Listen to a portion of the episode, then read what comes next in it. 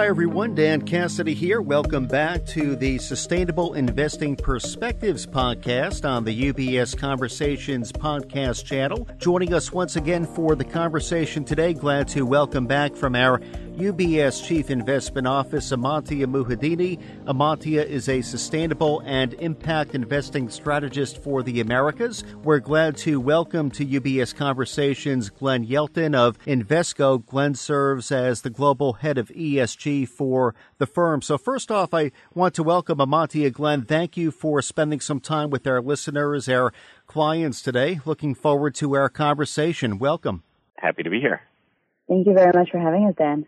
Absolutely. So, uh, before we get into it up front for our listeners, I do want to highlight, point out that our conversation today will tie right into the latest edition of the monthly Sustainable Investing Perspectives publication, which can now be located on ubs.com slash CIO. So, some reference there for our listeners. Now, within the December edition of the publication, which we'll cover today, among the topics covered within our takeaways from COP28 and the timing of our conversation, it works out very nicely as COP28 concluded yesterday on December 13th with much debate and discussions on fossil fuels that could be historic. And for some context on the event, the UN climate change conferences are the official meetings of the Conference of the Parties, or COP for short. Uh, this year, nearly 80,000 people met in Dubai, representing all UN member states as well as finance and business. So uh, Glen, as COP28 has at this point come to a close, a lot to reflect on, which we'll get into. Though, heading into the conference, Glen, what were some themes, topics that were of interest to you? Well, this was uh, posed to be one of the, the COP28 was posed to be one of those events that, that was very pivotal. Uh, the environment around the world right now related to, to climate is very mixed. Um, the anti-ESG backlash that we've seen here in the U.S. has, has had an sort of an echo of the oil and gas industry in it. Uh, so there were some questions that I had uh, and that my team had as we looked to COP28.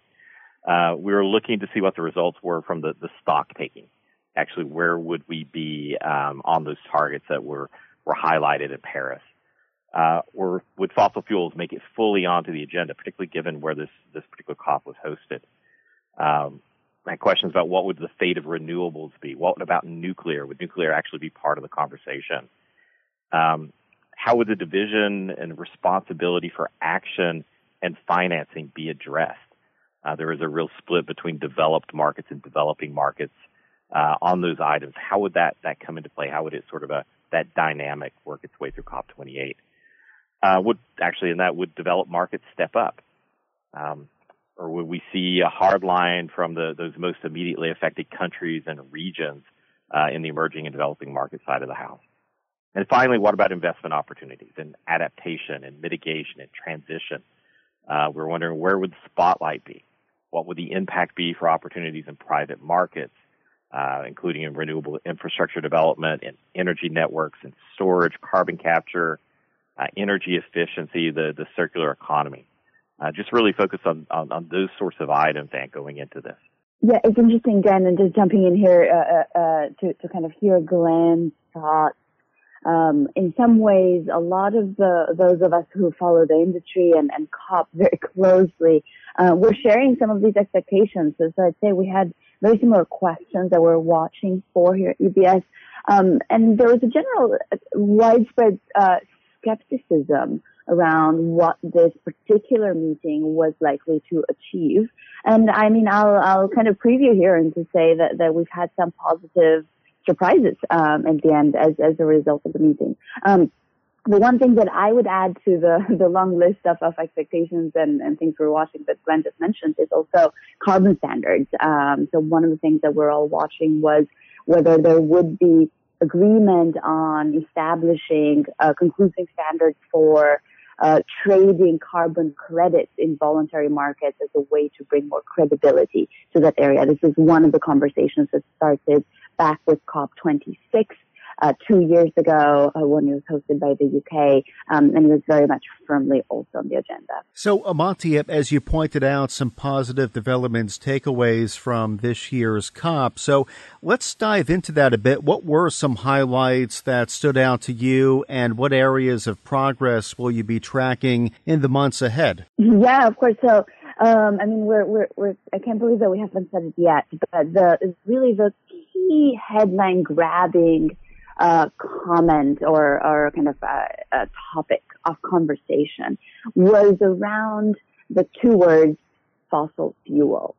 So um, the, the just the, the industry of uh, you know oil and gas, and in particular term fossil fuels, has not really appeared in any of these formal, final UN um, official agreements that are ratified and signed by the nearly 200 member countries of the UN.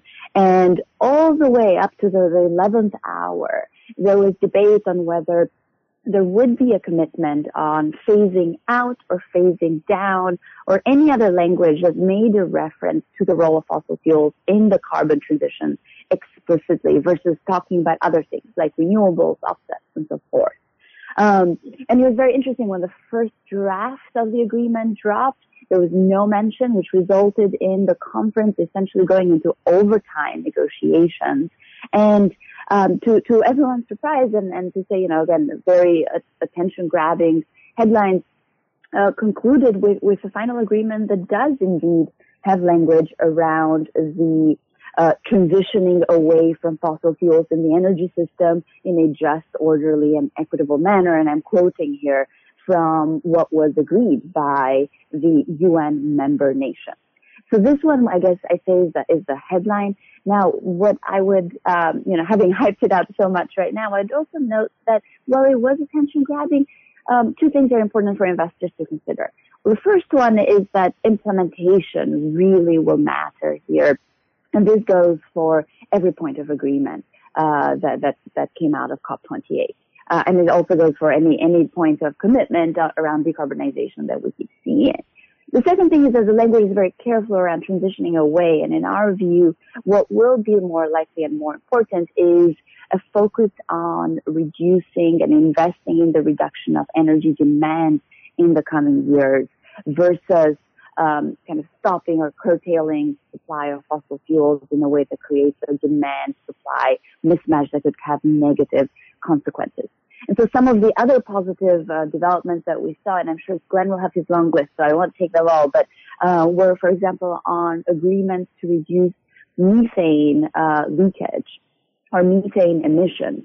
Methane is another greenhouse gas uh, similar to carbon that uh, stays for less time in the atmosphere, but is nearly a little under 13 times more potent uh, in terms of warming the climate. And so a commitment to reduce methane helps. Uh, there are commitments around, uh, as, as, I said, thinking about curtailing energy demand. There are commitments around agriculture and healthcare. So all of these other parts of the very complex energy system, all of which hopefully will underpin the broader headline statement. Um, and I'm, I'm curious, Glen, I mean, what your takeaways were. I have a long laundry list here, uh, but I don't want to take them all.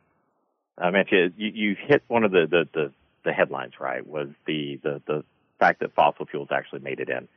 And this COP, COP28 saw a record number of fossil fuel industry attendees. So there's a lot of concern about their influence on the proceedings and, and whether that actually would happen. And it did.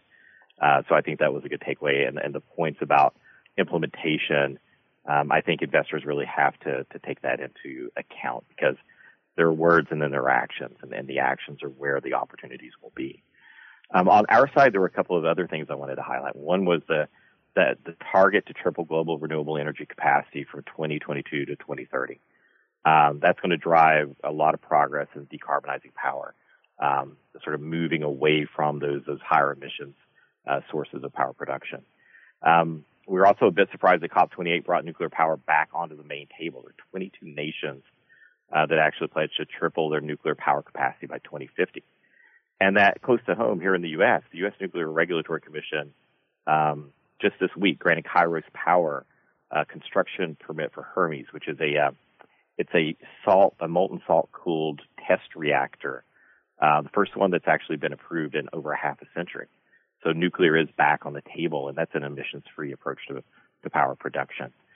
Um, I think I mentioned and Dan the the loss and damage fund was also a major surprise. Um, total contribution so far a little bit over US 700 million. That's way short of the 400 billion required, but it is a start, and that was a, a bit of a surprise.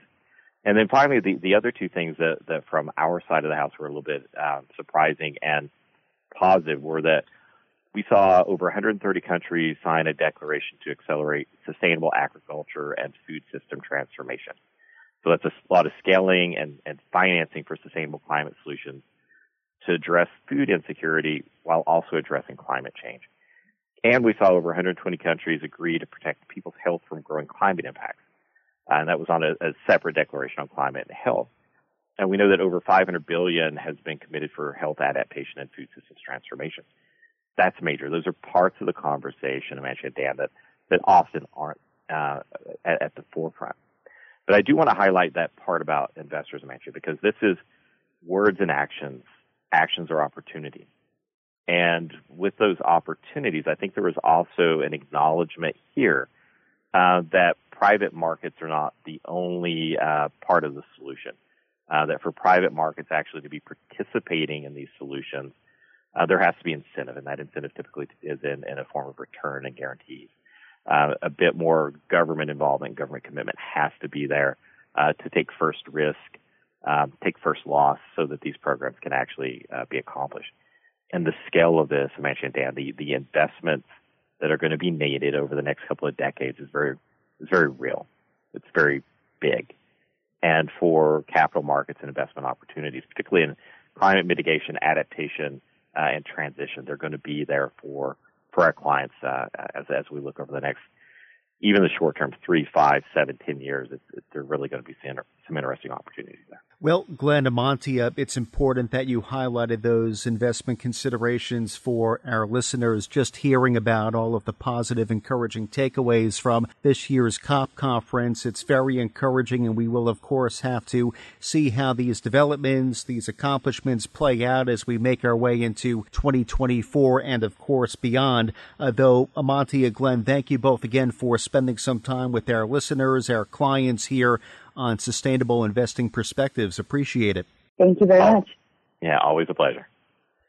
UBS Chief Investment Office's investment views are prepared and published by the global wealth management business of UBS AG or its affiliates. The views and opinions expressed in this material by external guest speakers are those of the author, speaker, and are not those of UBS, its subsidiaries, or affiliates. Accordingly, UBS does not accept any liability over the content of this material or any claims, losses, or damages arising from the use or reliance of all or any part thereof. This material has no regard to the specific investment objectives, financial situation, or particular needs of any specific recipient and is published for informational purposes only. For a full legal disclaimer applicable to the independent investment views produced by UBS, please visit our website at ubs.com forward slash CIO disclaimer.